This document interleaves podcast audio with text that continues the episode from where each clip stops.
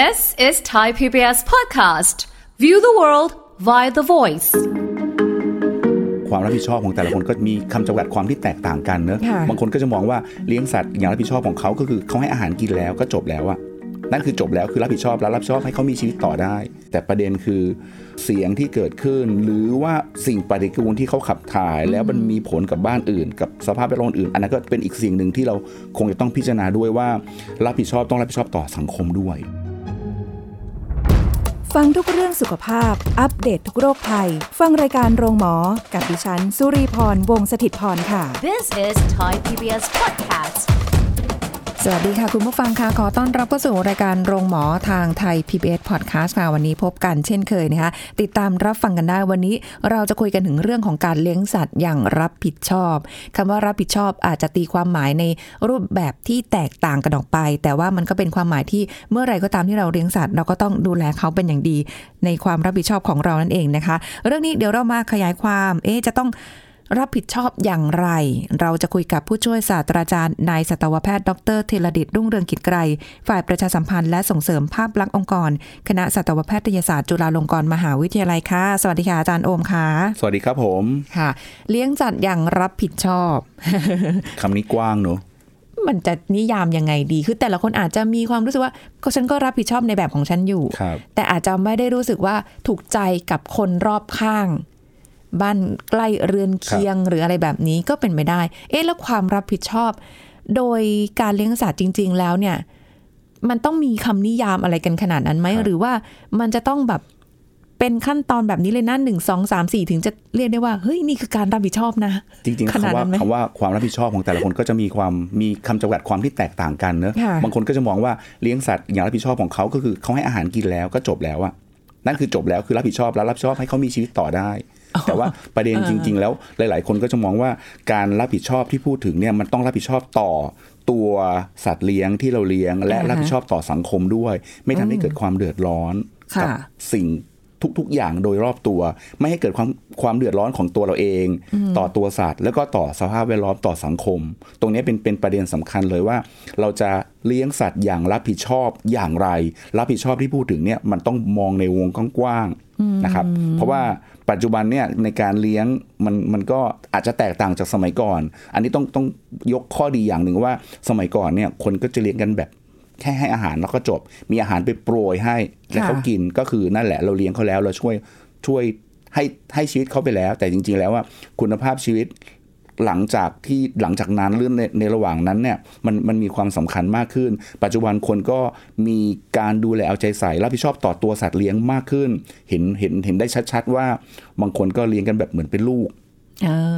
มีอาหารการกินให้อาหารการกินที่มีคุณภาพ มีที่หลับที่นอนที่ดี จากที่แบบว่าเป็นสุนัขริมริมปล่อยออกไปเดินวิ่งเข้าวิ่งออกได้ตามปกติ อยู่ริมถนนอะไรต่างๆ ก็จะถูกจำกัดบริเวณให้แบบว่าอยู่ในบ้านเหมือนกับเป็นสมาชิกคนหนึ่งในครอบครัวมากขึ้นค่ะมี การดูแลเรื่องความสะอาดอะไรต่างๆ ค่อนข้างดีขึ้น แต่อันนี้คือความรับผิดชอบที่เรามีต่อสัตว์เลี้ยง แต่แต่ประเด็นคือบางคนอาจจะอะโอเค เอาไปเล่นข้างนอกบ้าง ไปอึไปฉี่เห่าเสียงดังรบกวนคนอื่น ตรงนั้นอะก็มองว่าก็อยู่ในบ้านเราค่ะหรือว่าอยู่ในบริเวณของของเราไม่น่าจะมีปัญหาอะไร แต่ประเด็นคือ เสียงที่เกิดขึ้น หรือว่าสิ่งปฏิกูลที่เขาขับถ่าย แล้วมันมีผลกับบ้านอื่น กับสภาพแวดล้อมอื่น อันนั้นตรงอันนั้นก็ก็ก็ก็เป็นอีกสิ่งหนึ่งที่เราคงจะต้องพิจารณาด้วยว่า รับผิดชอบต้องรับผิดชอบต่อสังคมด้วย โอ้โหคือต้องบอกว่า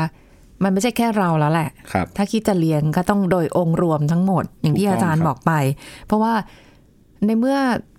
เขาเขาคือเขาไม่ไม่ได้แบบสามารถดูแลตัวเองได้เหมือนกับเรา หรือว่า จะรู้ว่าตรงนี้เราไม่ควรเห่านะอ่าหรือตรงนี้เราไม่ควรไปอึไปทำอะไรอย่างนี้ใช่ใช่ไหมคะเพราะฉะนั้นก็คือตัวเรานี่แหละที่ต้องแบบดูแลฝึกฝนเขาคือ เดี๋ยวนี้จะเห็นว่าหลายหลายหลายหลายบ้านเขาก็เอาสัตว์เลี้ยงไปฝึกเหมือนกันนะคะอาจารย์ใช่ครับอย่างสุนัขก็ฝึกได้ง่ายเนาะอย่างสัตว์เลี้ยงอื่น ๆ ก็ เออ คือจะบอกว่ามีการการสฝึร้างกได้ แต่อาจจะยากหน่อย อาจจะคืออาจจะดูว่ามันมีความจำเป็นมากหรือเปล่า แต่ว่าในในกรณีของสุนัขเนี่ยเป็นเป็นเป็นสัตว์ที่ที่เอ่อเราเจอแล้วก็อยู่กับปัจจุบันค่อน กับเขาค่อนข้างเยอะค่ะถ้าเป็นสัตว์เล็ก ๆ อยู่ในกรงคงไม่เท่าไหร่ แต่สุนัขเนี่ยเรามีโอกาสพาไปข้างนอกบ้าง การฝึกเบื้องต้นนะครับมีความจำเป็นมากในปัจจุบันนะครับในการที่ฝึกให้เขาหยุดให้เขานิ่ง ให้เขารับอาหารให้เขาขอคือไม่ใช่แค่ว่าขอมือหน่อยนะ หรืออ่าหมอบเรื่องต่างๆ เหล่านั้นคงไม่ค่ะถึงแค่นั้นไม่ไม่ใช่แค่นั้น แต่ว่าประเด็นของการที่จะกำหนดให้เขาเชื่อฟัง เชื่อฟังคำสั่งให้หยุดให้ขณะกำลังโมโหอยู่ แล้วก็ใช้เสียงปรามและให้เขาหยุด หยุดเห่าอะไรต่างๆ ได้ ตรงนั้นแหละเป็นเป็นสิ่งที่ที่ที่จะมีความจำเป็นมากขึ้นโอ้ใช่เพราะว่าอย่างเรื่องของเสียงเห่าหรืออะไรเงี้ย มันเป็นปัญหามากนะ อันนี้ก็ตามช่อง YouTube ช่องหนึ่งเหมือนกันที่เขาจะเลี้ยงหมา เอาไว้คือความน่ารักของเขาอะมีอยู่แล้วแหละใช่ครับแต่หลาย ๆ ครั้งที่เขาพอเปิดประตูบ้านปุ๊บเนี่ย พุ่งตัววิ่งไปออกมาเลยวิ่งไปอ่าก็โชคดีว่าคนในรอบๆบริเวณบ้านเขามีความเข้าใจอ่า ก็เลยอาจจะไม่ได้ทำให้รู้สึกว่ามันไม่ได้ไม่เขาเรียกอะไรเหมือนกับว่า ไม่รับผิดชอบอะไรขนาดนั้น แต่ถ้าเกิดไปอยู่ใน กลุ่มที่หรืออยู่ในบริเวณที่เขาอาจจะไม่ได้รักสัตว์เหมือนกับเราฮะไม่ชอบสุนัขไม่ชอบแมวเหมือนกับเราขึ้นมาอย่างเงี้ยมีปัญหานะอาจารใช่ย์อย่างที่เขาบอกนะฮะลูกเราไม่ได้น่ารักสำหรับทุกคนสำหรับเราเนี่ยลูกเราหรือว่าสัตว์เลี้ยงของเราเนี่ยน่ารัก แต่สำหรับคนอื่นก็อาจจะไม่ได้คิดแบบนั้นใช่เพราะว่าความความรู้สึกความผูกพันที่มีต่อสัตว์ต่อต่อเด็ก ต้องบอกต่อเด็กต่อสัตว์อะไรต่างๆเนี่ยแต่ละคนก็จะมีความแตกต่างกัน การเล่นลักษณะนี้แค่นี้สำหรับเราเนี่ยโอเคกำลังน่ารักกำลังใสๆแต่สำหรับคนอื่นอาจจะมองไม่มองว่าไม่ใช่ เพียงแต่ว่าเอ่อบางคนอาจจะมองว่าเป็นสิทธิ์แต่ว่าอาจจะต้องดูว่าสิทธิ์ของเราก็คงต้องไม่ไปเกินสิทธิ์ของคนอื่นด้วยลักษณะแบบนั้น คือเบื้องต้นเนี่ยสิ่งแรกเลยก็บอกก็จะบอกว่าเอ่อการรับผิดชอบต่อสัตว์เลี้ยงเนี่ยสัตว์เลี้ยงเขามีเราคนเดียว แต่เราอะเรามีสังคมมีอะไรต่างๆ มีเพื่อนมีอะไรต่างๆ เยอะอ่าฮะเรามีคนที่จะพึ่งพาช่วยเหลือเราได้หลายคนค่ะแต่สัตว์เลี้ยงเนี่ยก็จะมีแค่เราเนี่ย ดังนั้นเราคงต้องดูแลให้เต็มที่ก่อนสำหรับสำหรับตัวสัตว์ แต่แต่สำหรับสิ่งแวดล้อมเนี่ยคือคือต้องบอกว่าเบื้องต้นเลยเนี่ยนะในการที่จะเลี้ยงสัตว์อะสิ่งแรกก็คงต้องดูก่อนว่า เรามีความพร้อมอะไรขนาดไหนนะครับต้องคิดให้รอบคอบก่อนก่อนที่จะตัดสินใจที่จะเลี้ยง อยู่คอนโด อยู่ในสถานที่ที่เขาไม่ได้อนุญาตให้เลี้ยง เราก็ค่ะไม่ควรที่จะเริ่มต้นที่จะคือคือการเริ่มต้นคิดที่จะเลี้ยงก็เป็นขั้นตอนที่อาจจะต้องถือว่าผิดแหละในการที่สถานที่ที่จะไม่อำนวยค่ะหรือว่าบางทีเนี่ยเคยพูดกันหลายครั้งเลยว่า เราไลฟ์สไตล์ของเราเป็นยังไง เราต้องมีโอกาสต้องเดินทางไปข้างนอกต่างจังหวัดไปที่ไหนเรื่อย ๆ การที่จะเลี้ยงสัตว์ที่เราต้องมีการดูแลทุกวัน มันก็ไม่ใช่ช่องทาง ไม่ใช่ทางออกที่ที่ดีที่เราจะต้องมีสัตว์เลี้ยงตอนนั้น อืมอันนี้ก็ตัดสินใจยากเหมือนกันนะคะอาจารย์ เพราะว่าความบางคนอยากเลี้ยงจริงๆนะเอาอย่างตัวเองก็อยากเลี้ยงครับแต่ด้วยความที่เราเป็นอยู่ในสถานที่ที่เลี้ยงไม่ได้ฮะก็ แต่มันอยากเลี้ยง อาจจะต้องเปลี่ยนด้วยอย่างเช่นว่าจากจากที่เรามองว่าเราอยากเลี้ยงสุนัขอยากเลี้ยงแมว อยากเลี้ยงสุนัขเนี่ยสุนัขต้องใช้สถานที่ต้องมีการพาออกไปเดิน มีการขับถ่ายอะไรต่างๆ ค่อนข้างค่อนข้างใช้เวลาเยอะค่ะแต่อาจจะปรับมาถ้าอยากมีสัตว์เลี้ยง ปรับเป็นชนิดอื่น เช่น เป็นหนูตะเภาหรือหนูหนูเล็กๆแฮมสเตอร์ แฮมสเตอร์อะไรว่าไปที่เขาอยู่ในกรงแล้วก็เราไม่ต้องมาคอยดำเนินการอะไรเขาตลอดไม่ต้องมาคอยจัด การตลอดเวลา อาจจะมีอาหารมีน้ำให้ แล้วก็มีเปลี่ยนการเปลี่ยนพื้นที่นอนที่เวลาเขาเปิดฉี่อะไรต่างค่ะๆซึ่งไม่ได้ทำทุกวันไม่ได้ทำเป็นระยะเวลาเช้ากลางวันเย็นอะไรลักษณะแบบนั้นก็อาจจะทำได้ บางคนอาจจะมองถึงปลาตู้อ๋อก็เป็นสิ่งมีชีวิตที่เราได้รับผิดชอบคอยดูแลเราเราบ่นกับเขาได้คุยกับเขาได้มีการเคลื่อนไหว อันนั้นก็เป็นทางออกอีกทางหนึ่งที่เราจะเอ่อใช้เพื่อ เพื่อทำให้เรารู้สึกว่าเอ่อเรามีสัตว์เลี้ยงนะ แต่ว่าเราก็เขาก็ไม่ต้องการการดูแลจากเราตลอดเวลาเหมือนกับสัตว์บางชนิดอืมก็ต้องคิดก่อนประเมินก่อนว่า เอ้ย มันคุ้มไหมกับการใช่ถ้าเกิดครับสมมติจะเลี้ยงจริงฮะๆถ้าอยากจริงต้องดูว่าเหมาะกับเหมาะกับที่อยู่อาศัยของเราหรือเปล่า เหมาะกับไลฟ์สไตล์ของเราไหมๆค่ะ คือบางครั้งนอกจากนั้นเนี่ยเวลาที่โอเคเหมาะกับเราแล้วอาจต้องดูจำนวนด้วย บางทีเราอาจจะเหมาะสำหรับการมีสุนัขแค่ตัวเดียว การมีแมวค่ะแค่ตัวเดียว หรือการมีปลาสัก สักสามสี่ตัวที่อยู่ในตู้แต่บางคนอาจจะแบบโอ้โหอยากจะมีจำนวนเยอะ แต่ว่าเราไม่มีเวลาเราไม่มีสภาพของของเศรษฐกิจที่เราเราจะต้องดูแลเขาตลอดเพราะเพราะสัตว์เลี้ยงเป็นสิ่งมีค่าใช้จ่าย มีค่าวงเล็บใช้จ่าใช้จ่ายยนะประมาณนั้น เพราะฉะนั้นค่ะก็คงต้องพิจารณาหลาย ๆ ด้านด้วยนะครับ แล้วก็อาจต้องมองว่าสถานที่เราอยู่หรือบริเวณที่เราอยู่บริเวณนั้นน่ะมีการมีการปฏิสัมพันธ์กับเพื่อนบ้าน แล้ว เพื่อนบ้านรอบๆนั้นน่ะเขาโอเคกับสัตว์เลี้ยงของเรามากขนาดไหนด้วย เพราะว่าเวลาเลี้ยงตัวเนื้อก็ต้องดูไปตตลอดชีวิต แล้วก็ต้องมีสภาพสังคมบริเวณนั้นมาเกี่ยวข้องด้วยค่ะว่าจะไปกวนเขาอะไรหรือเปล่าด้วยอะเพราะว่าข้างบ้านเราอาจจะไม่ได้ชอบสุนัข ไม่ได้ชอบแมว ใช่ อาจจะก็เป็นไปได้อาจจะว่าโอ้เห็นได้ดูได้ แต่ว่าถ้าจะมายุ่งย่ามอะไรมาก ๆ เขาอาจจะไม่ได้แฮปปี้กับการค่ะที่แมวของเราเข้าไปบ้านเขาหรือว่าสุนัขของเราไปเห่าใกล้ ๆ แล้วทำให้เกิดเสียงดังอะไรอย่างเงี้ยก็ลองคิดดูว่าอะถ้าต่อไปนี้ถ้าสมมุติว่าเราจะหาที่อยู่อาศัยสักที่หนึ่งฮะถ้าเราเป็นคนรักสัตว์ครับอาจจะจำเป็นที่ต้องหาเอ่อ ที่อยู่อาศัยที่เขาอนุญาตอ่าถ้าเป็นอย่างคอนโดเอ้ยเดี๋ยวนี้มีนะคะ คุณผู้ฟังใช่คอนโดที่อนุญาตให้เลี้ยงสัตว์คอนโดใช่อะไรอย่างเงี้ยฮะแล้วก็อาจจะดูลักษณะของหมู่บ้านอย่างเงี้ยเนาะว่าเอะยังไงคือเพื่อนคือเพื่อนถ้าเป็นข้าลังกษณะบ้าขนองหมู่บ้านเนี่ยผมยังมองว่ายังโอเคนะเพราะว่ามันจะมีลักษณะมีส่วนของที่เป็นสวน มีมีพื้นของทางเดินที่ที่เป็นใช่ไหมที่รวมที่สามารถ เอาพาสุนัขไปเดินได้ แต่สิ่งที่สำคัญคือเห็นเห็นค่อนข้างบ่อยเลย พาสุนัขไปเดินแล้ว ไม่ได้มีการเตรียมเก็บอุจจาระเก็บค่ะสิ่งปฏิกูลของเขา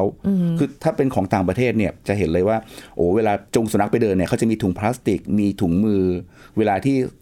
สุนัขอึปุ๊บเก็บเลย แล้วก็มัดใส่ถุงเอากลับมาทิ้งถังขยะค่ะแต่บางทีบ้านเรา หลาย ๆ คนเป็นแบบนั้นหลายๆคนก็เป็นเป็นคนที่มีลักษณะเก็บทำความสะอาดนะแต่บางคนก็อาจจะปล่อยเออช่างมันเพราะเขาอึไปแล้วก็ปล่อยมัน แล้วสุดท้ายก็เป็นภาระของคนที่เดินมาหรืออะไรต่าง ๆ เหล่านี้ค่ะก็ก็คงต้องต้องมีความรับผิดชอบต่อสังคมในด้านนี้ด้วยนะครับ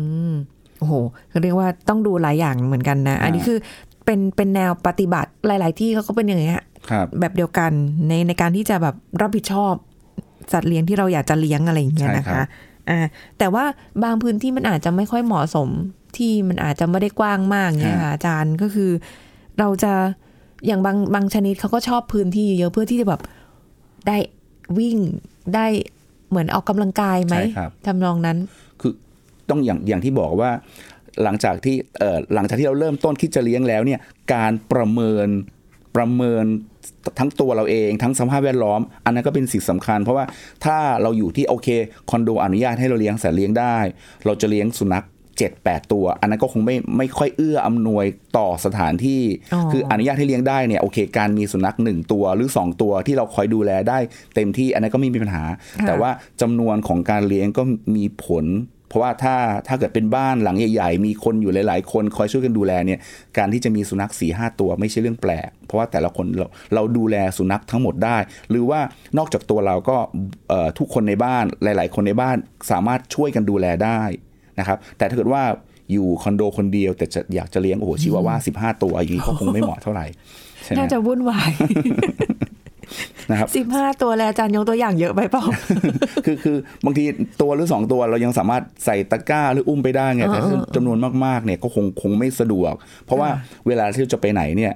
เอ่อการที่เราจะพาสัตว์เลี้ยงไป เราก็ต้องมีอุปกรณ์ มีตะกร้ามีกล่องอ่าลองใช่ลองนึกภาพดูของการมีสุนัขหลาย ๆ ตัว แล้วต้องพาไป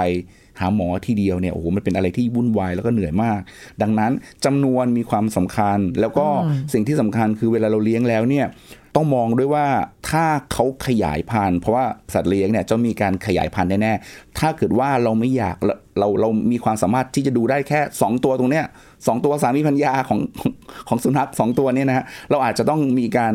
มองว่าเรามีมีลักษณะของการคุมกำเนิด มีการป้องกันการขยายพันธุ์การเพิ่มจำนวน หรือถ้าเขามีการผสมพันธุ์แล้วมีการออกลูกออกหลานแล้วเนี่ยต้องมองว่าเราจะจำนวนลูกที่ออกมาเนี่ยเราสามารถ จำแนกแจแจกจ่ายได้เพียงพอแล้วก็ได้ครบถ้วนหรือเปล่า เพราะว่าจำนวนไม่งั้นมันก็จะมีการเพิ่มมากขึ้นเรื่อย ๆ ซึ่งค่ะมันก็จะเกินความสามารถในการดูแลของเราอย่างมีประสิทธิภาพ คือเราอาจจะดูแลได้ แต่ว่าการดูแลอย่างมีประสิทธิภาพเนี่ยมันจะต้องกระจายไปตามจำนวนด้วย มันอาจจะไม่ไม่ได้ครบถ้วนครบถ้วนตามนั้น เพราะฉะนั้นก็คือเราต้องเอาตามตามความเหมาะสมที่เราดูแลไหว ใช่ครับ กับสถานที่ของเราด้วยอครับย่างนี้ใช่ไหมคะสิ่งที่สำคัญก็คือว่าถ้าเราเลี้ยงแล้วปรึกษาสัตวแพทย์ อันนี้มองในเชิงของสัตวแพทย์ เพราะว่าเอ่อชีวิตมีการบะมีการเจ็บป่วย แล้วก็มีการเสียชีวิตได้ ดังนั้นเนี่ยการ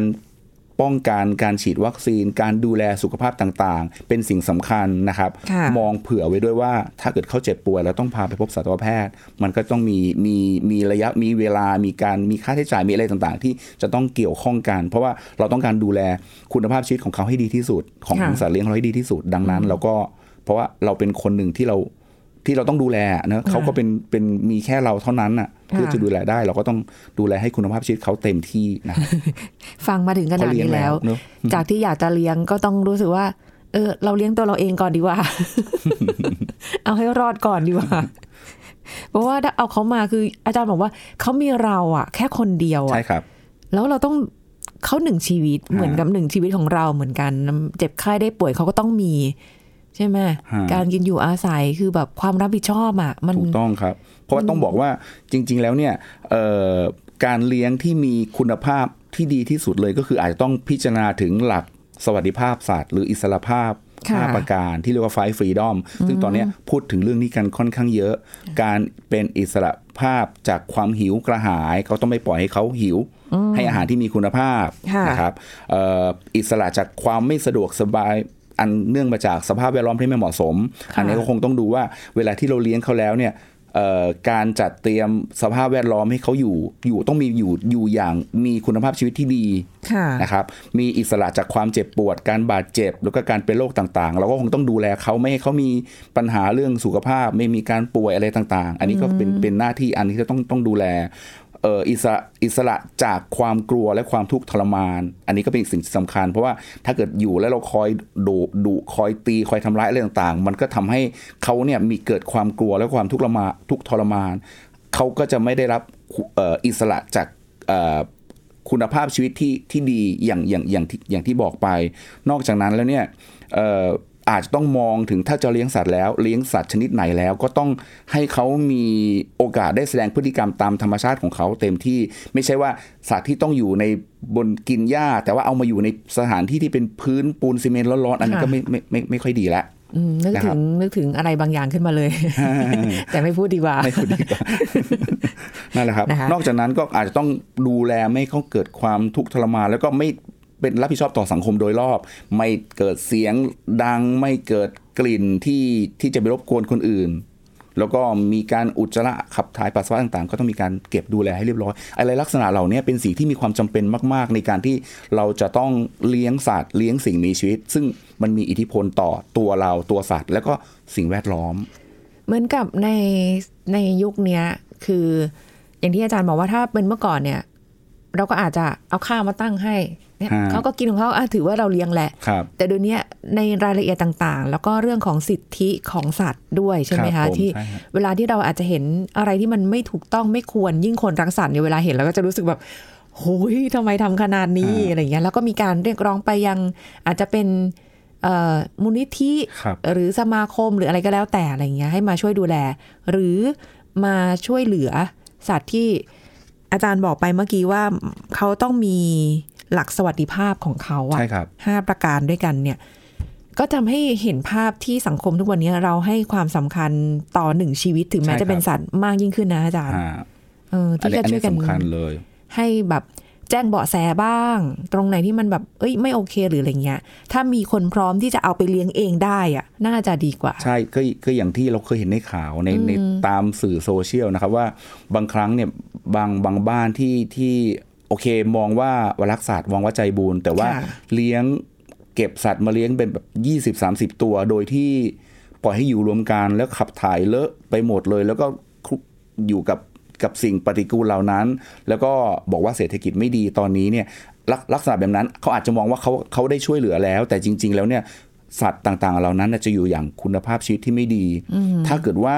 มีหน่วยงานหรือมีใครก็ตามที่สามารถดูแลเขาได้ทำให้เขามีคุณภาพคุณภาพชีวิตที่ดีขึ้นกว่านั้นเนี่ยค่ะผมว่าน่าจะเป็นทางออกที่ดีกว่าเนอะใช่เพราะว่าใช่อย่างที่บอกว่ามันไม่ใช่แค่มีอาหารกินแล้วจบไงค่ะแต่ว่าสภาพแวดล้อมที่เขาอยู่เนี่ย ต้องทำให้เขาไม่รู้สึกทรมานไม่รู้สึกหวาดกลัว ไม่รู้สึกอะไม่รู้สึกรู้สึก โหยหิวกระหายอะไรต่างๆ เหล่านี้นะครับ ค่ะ แล้วก็ไม่ใช่ว่าวันหนึ่งที่เขาน่ารักเราอยากเลี้ยงพอถึงวันหนึ่งพอเขาอาจจะไม่ได้น่ารักแล้ควรับอย่างเงี้ยเอาไปปล่อยตามที่ต่างโอ้ตรงนี้แย่เลยเนอะๆตามวัดตามอะไรแบบนี้นะคะ ก็เดี๋ยวนี้ตามวัดน่าจะน้อยลงแล้วนะคะอาจารย์เออหรือว่ายังแบบยังมีนะครับ เพราะว่าเพราะว่าอย่างอย่างที่บอกหลาย ๆ คนก็จะมองว่า วัดเนี่ยมีอาหารเหลือ แล้วก็จะมีอาหารกินอ๋อสำหรับสัตว์เลี้ยง แต่อันนั้นคือเป็นความเชื่อที่ไม่ถูกต้องเลย เพราะว่าลองนึกภาพว่าในสังคมสังคมหนึ่งอะสังคมของสุนัขที่วัดเนี่ยมันก็จะมีเจ้าถิ่นอ๋อมีเจ้าพ่อมีตัวเด่นค่ะการที่เอาสัตว์ตัวอื่นเข้าไปเนี่ยโหมันมันมันเหมือนกับว่าจากเดิมที่อยู่ตรงนี้แล้วย้ายเข้าไปในถิ่นถิ่นนั้นเนี่ยมันมันจะมีลักษณะของความเป็นโดมิเนตอะเป็นตัวที่มาเฟียของสุนัขค่ะซึ่ง ปกติแล้วการที่อาหารที่จะตกมาเหลือมาถึงไอตัวตัวจ้อยๆเนี่ยตัวที่อยู่ในระดับท้ายๆเนี่ยมันอาจจะค่อนข้างยาก โดยเฉพาะตัวที่ใหม่ๆที่เข้าไปอาจจะโดนทำร้ายโดนลุมกัดอะไรต่างๆ ด้วย การเอาไปปล่อยวัดไม่ใช่ลักษณะที่ถูกต้อง ไม่ใช่ว่าเป็นการช่วยเหลือเขาเลยค่ะสมัยก่อนเจอเยอะ ปัจจุบันถามว่าเจอไหมก็ก็มีนะครับ ยังมีอยู่ใช่ไหมก็ยังคะมีอะเพราะแบบมีความรู้สึกว่าเออเดี๋ยวนี้ก็น่าจะเบาๆลงบ้างอะไรเงี้ยแต่ว่าก็ยังเห็นมีอยู่นะ เอาขับรถไปไกลๆอะไม่ปล่อยวัดก็ได้ ปล่อยข้างทางก็ได้ เขาก็วิ่งตามเห็นแบบ โอ้ยสงสารเนอะพอเห็นแล้วแบบโอ้โหบางทีเราเราก็น้ำตาคลอ ดูอย่างแค่ในในเรื่องราวอะไรต่างๆ ที่ที่เอาโอ้มาในเผยหนังแพร่ในกันซีอะรีส์หรืออะไรก็แล้วแต่นั่นแหละคือบางที มีความรู้สึกถ้ามีความสามารถเลี้ยงเองได้ นี่จะเอามาเลี้ยงเหมือนกันนะ แต่ว่าเราก็ไม่ไหว จะจะแนะนำด้วยสภาพว่าถ้าถ้าอยากเลี้ยงจริงๆอะใช้ใช้วิธีการ adopt อะใช้วิธีการขอเอามาเลี้ยงเป็นการอนุเคราะห์อ๋อ สัตว์ที่ที่เอ่ออาจจะ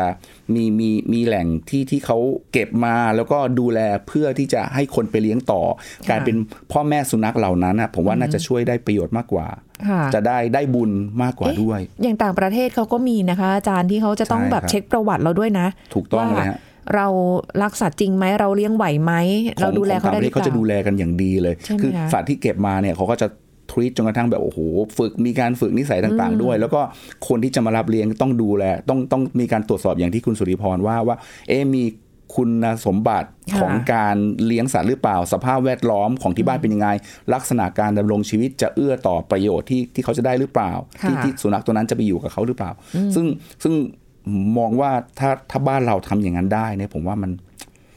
บ้านเราอาจจะยังไม่ไม่ได้เยอะ ไม่ไม่ได้ไม่ได้มีเยอะคนเอาใจใส่มากขนาดนั้น แต่ว่าถ้าทำได้เนี่ยผมว่ามันเป็นอะไรที่เพอร์เฟกสำหรับตัวสัตว์เลี้ยงมาก คือของของเราอาจจะด้วยความที่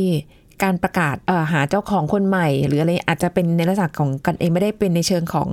มีองค์ไม่กได้องค์กรรชัดเจนใช่ฮะใช่ใช่ก็เลยทำให้การตรวจสอบถึงแม้ว่าเราจะมีความระมัดระวังแล้วก็ตามเนี่ยฮะมันอาจจะไม่ได้ครอบคลุมทั้งหมด เพราะว่าก็ยังมีข่าวอยู่เรื่อยๆ เอาเอาไปไปแล้วไปหาสุดเงินท้ายเออหรือไปว่าหาเงินจากตรงนั้นแล้วก็ไปดูแลไม่ดีไปทำให้ ทรมานเขาอะไรอย่างเงี้ยเห็นแล้วก็แบบโอ้ยคิ้วผูกโบ คิ้วมาขมวดติดกันแล้วมารู้สึกแบบว่าเฮ้ยทำไมถึงใจร้ายกันได้ขนาดนี้อะเบื้องต้นน่ะผมก็ยังมองว่าอยู่ที่ตัวเราก่อนเราอาจจะไปแก้ไขปัญหาเหล่านั้นไม่ได้ แต่ว่าสิ่งที่เราสามารถทำได้คือตัวเราแล้วก็คนในครอบครัวของเรา เราต้องค่ะปลูกฝังความรู้สึกรับผิดชอบต่อสิ่งมีชีวิตที่เรากำลังจะเลี้ยง หรือถ้าเราเลี้ยงแล้วก็ต้องรับผิดชอบต่อสภาพสังคม สภาพแวดล้อมเพื่อนบ้านที่เราอยู่ ตรงนั้นเป็นสิ่งที่สำคัญที่สุดนะครับค่ะก่อนที่จะไปถึงอันอื่นเนี่ยเริ่มจากที่ตัวเราก่อนเลย จะเลี้ยงสัตว์ทั้งทีคิดให้รอบคอบก่อนว่าเราจะเลี้ยงแล้วเราต้องดูแลเขาให้ถึงช่วงท้ายของชีวิตของเขาหรือของเราก็ตามนะครับ ดูแลให้ให้ให้ตลอด จนจนจนครบอะเพียงแต่ว่าเราต้องดูว่าเราประเมินตัวเราว่าเรามีความพร้อมทั้งสถานที่ระยะเวลาไลฟ์สไตล์แล้วก็เศรษฐกิจของเราขนาดไหนค่ะเราถึงต้องพิจารณาต่อว่าเราจะเลี้ยงอะไรชนิดไหนสายพันธุ์อะไรต่างๆ รวมถึงเอ่อจำนวนที่จะเลี้ยงจะทำได้แค่ไหนนะครับอะตรงนี้เป็นสิ่งสำคัญ เริ่มจากตัวเราแล้วก็คนในครอบครัวของเรา ใช่เพราะว่าการประเมินตัวเราเองก่อนเนี่ยคือสำคัญเพราะว่า มันมันมีค่าใช้จ่ายค่อนข้างเยอะ ยิ่งใช่ถ้าเกิดครับใครที่เลี้ยงสัตว์เนี่ยจะรู้เลย เพราะว่าเวลาที่เราจะหาอะไรให้เขาเนี่ย เราจะหาในสิ่งที่ค่อนข้างจะดีที่สุดเลใช่ยนะครับใช่แพงไม่ว่าขอให้เขาได้แบบโอ้โห ดูแลบำรุงอย่างดีอะมันมันมีแน่ๆแหละครับของกินขนมบางที เรายังกินแค่แบบจานไม่กี่บาทแต่ของสัตว์เลี้ยงนี่เนี่ยโอ้โหสายเปย์อันนี้ใช่เลยนะก็ถ้าถ้าตัวไหนก็ ไม่อยากจะบอกว่ามันเป็นเรื่องของความโชคดีของเขาหรือว่าอะไรเงี้ยแต่ว่ามันก็อาจจะเป็นบุญภาวาสนาส่งที่ทำให้เขาได้อยู่กับคนที่อาจอาจจะเลี้ยงอย่างดีโอ้โหฮะบางคนทำบ้านทำห้อง เป็นบ้านหลังๆติดแอร์ให้อีกนะให้ให้อำนวยความสะดวกเต็มโอ้โหที่เลยดีกว่าเห็นแล้วก็รู้สึกแบบโอ้โหเขาอยู่ดีกว่าเราอีก ว่ากันไปฮะนะ เพราะฉะนั้นอันนี้ก็เป็นไปตามหลักโดยทั่วไปครับที่เขาเขาก็จะมี เอ่อเรื่องของการรับผิดชอบต่อสัตว์เลี้ยงที่เราต้องมองแบบองค์รวมอย่างที่อาจารย์ครับโอมผมบอกใช่ไหมใช่ครัคะบว่าไม่ใช่แค่เราหรือแค่ในอาณาบริเวณบ้านของเรา แต่ต้องเพื่อนบ้านด้วยเพื่อนบ้านรอบด้วยๆสังคมสภาพแวดล้อมนะนะครับอืมแต่เดี๋ยวนี้ก็เห็นนะความน่ารักของเพื่อนบ้านหลาย ๆ คนเขาก็มีนะ หรือว่าบางทีรู้ว่าอาจจะไม่ได้สูงมากนะคะสุนัขเขาก็แบบมีการชะโงกไปทักทายกัน อยากรู้อยากเห็นของเพื่อนบ้านอะไรประมาณนี้ ก็น่ารักดีค่ะ แต่เชื่อว่า ต่อต่อไปก็คงจะมีพัฒนาการหรือว่าในรูปแบบของความรับผิดชอบของคนที่เลี้ยงสัตว์เนี่ยที่มียกระดับมากขึ้นมากขึ้นเรื่อยๆนะคะ อันนี้ก็ผมเป็นแนวทางเอาไว้ขอบคุณอาจารย์โอมค่ะ ขอบคุณครับยินดีครับ สวัสดีค่ะ หมดเวลาแล้วค่ะคุณผู้ฟังค่ะ พบกันใหม่ครั้งหน้ากับรายการโรงหมอทางไทย PBS Podcast นะคะ แล้วก็กลับมาพบกันใหม่ วันนี้ขอบคุณที่ติดตามรับฟังค่ะ วันนี้ลาไปก่อนนะคะ สวัสดีค่ะ This is Thai PBS Podcast น้ำมันปรุงอาหารมีให้เลือกซื้อเยอะแยะ แต่ทำไมอยากแนะนำให้เลือกน้ำมันมะกอก หรือน้ำมันที่ทำมาจากเมล็ดชา ผู้ช่วยศาสตราจารย์ดรเอกราชบำรุงพืช จากมหาวิทยาลัยธุรกิจบัณฑิตมาเล่าให้ฟังครับน้ำมันมะกอกเนี่ยต้องบอกก่อนว่ามันจะมีสารองค์ประกอบโดดเด่นในเรื่องของโอเมก้าค่ะ9โอเมก้า 9 เนี่ยคือกรดไขมัน เออไม่อิ่มตัวตำแหน่งเดียว บางคนเรียกว่าโมโนอันเซตูเลต e d แฟตตี้แอซิดหรือชื่อสั้นๆ MUFA เนี่ยภาษาวิชาการสูงมากนะฮะซึ่งมันดีต่อใจ ไอ้น้ำมันมะกอกเนี่ยไอ้เจ้าประกอบด้วยสาร MUFA อยู่สูงเนี่ยเพราะค่ะมันมีคุณสมบัติในการที่จะลดไขมันเลวที่เราเรียกว่า LDL คอเลสเตอรอลลดอนุมูลอิสระค่ะลดความเสี่ยงต่อการเกิดโรคหัวใจได้ดี และมันมีสารพฤกษเคมีสารพวกโพลีฟีนอลที่อยู่ในน้ำมันมะกอกที่ช่วยในการต้านโรคสมองเสื่อม ต้านโรคหัวใจ ทีนี้เราก็ต้องกลับมาดูว่าไอ้สิ่งที่น้ำมันมะกอกมีเนี่ยบ้านเราอะมีน้ำมันอะไรที่มันใกล้เคียง นั่นก็คือน้ำมันเมล็ดชา ตัวเนี้ยจะมีโอเมก้า 9 สูงเหมือนกันค่ะแล้วก็จะมีสารพวกโพลีฟีนอลอยู่สูงอืมก็จะดีต่อใจ แต่แค่ว่ามันไม่ได้มีงานวิจัยออกมาเยอะเท่ากับน้ำมันมะกอกที่มันเป็นสากล ซึ่งอาจารย์ก็เคยทำการศึกษาวิจัยดีมาก เอาน้ำมันเมล็ดชามาปรุงประกอบอาหาร ปกติเรารู้จักแต่ใบชาเนาะที่เรามาทำอะใบชาใช่ชาเขียวเงี้ยใบชา อันนี้ก็เป็นเมล็ดเมล็ดมันเอามาสกัดเอาน้ำมันค่ะแล้วมีปริมาณโอเมก้า 9 อยู่สูงค่ะแล้วมันช่วยลดไขมันเลวได้เหมือนกันโอ้ แล้วมันมีสารที่ช่วยในการต้านอนุมูลอิสระ ลดการอักเสบเรื้อรังอืมลดความเสี่ยงต่อการเกิดโรคหัวใจ ลดความเสี่ยงต่อการเกิดโรคกลุ่มเบาหวงเบาหวานทั้งหลายแหล่ได้ดี อันเนี้ยถึงบอกว่าเราเอามาปรุงประกอบอาหารได้เหมือนกัน ทุกวันนี้สารพัดน้ำมัน จริงเยอะเต็มไปหมดเลยแล้วกระต่แสน้ำมันเนี่ยการกินเนี่ยโอ้โหเยอะมากจนผู้บริโภคทุกวันนี้ยังสับสนเลย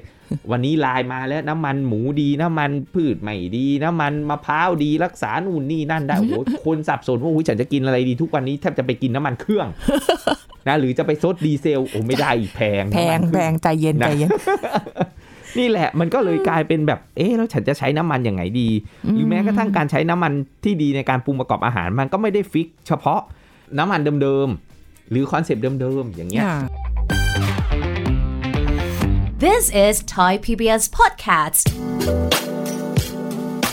ติดตามรายการทางเว็บไซต์และแอปพลิเคชันของไทย PBS Podcast Spotify SoundCloud Google Podcast Apple Podcast และ YouTube Channel Thai PBS Podcast Thai PBS podcast. View the world via the voice.